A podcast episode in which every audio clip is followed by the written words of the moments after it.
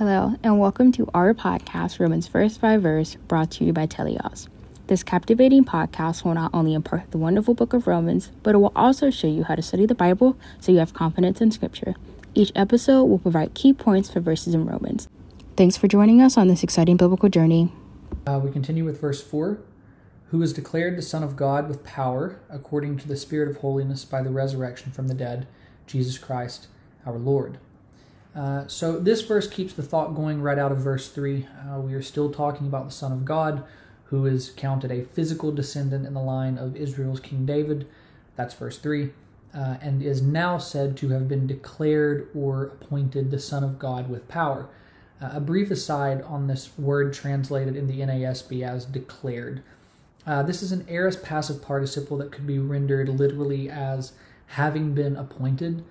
Translators tend to not like the word appointed here, despite it being a little more accurate, uh, at least in my estimation, uh, than declared. And the reason for this, you theology students uh, probably see this already, is that it seems to open the door for something called adoptionism. Uh, this heretical idea that Jesus was born an average, regular man, uh, only to at a later date be chosen to be God uh, the Son. Uh, however, I, I, do not believe that is what Paul is saying here. That notion is very easily refuted by the opening of John's Gospel and John's epistles. Uh, I don't think that because Paul uses the word appointed here, he is suddenly bringing this whole heretical theological framework to bear. It's just a step too far.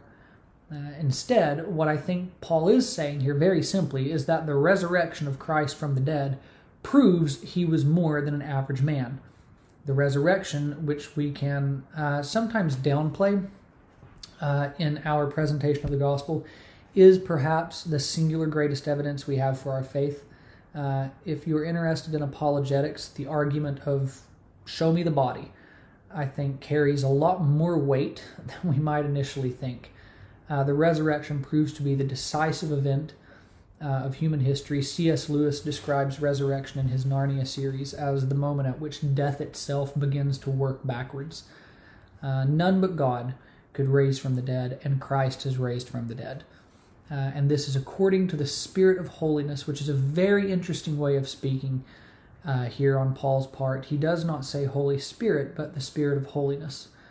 And the idea here seems to be that the revelation of Jesus Christ as the Son of God in this way is for the purpose of revealing God's holiness to men.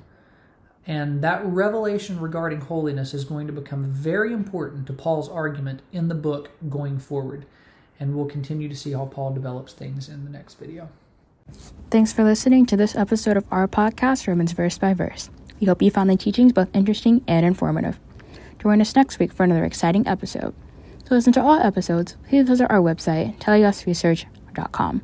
That's T E L E I O S R E S E A R C H. Thank you.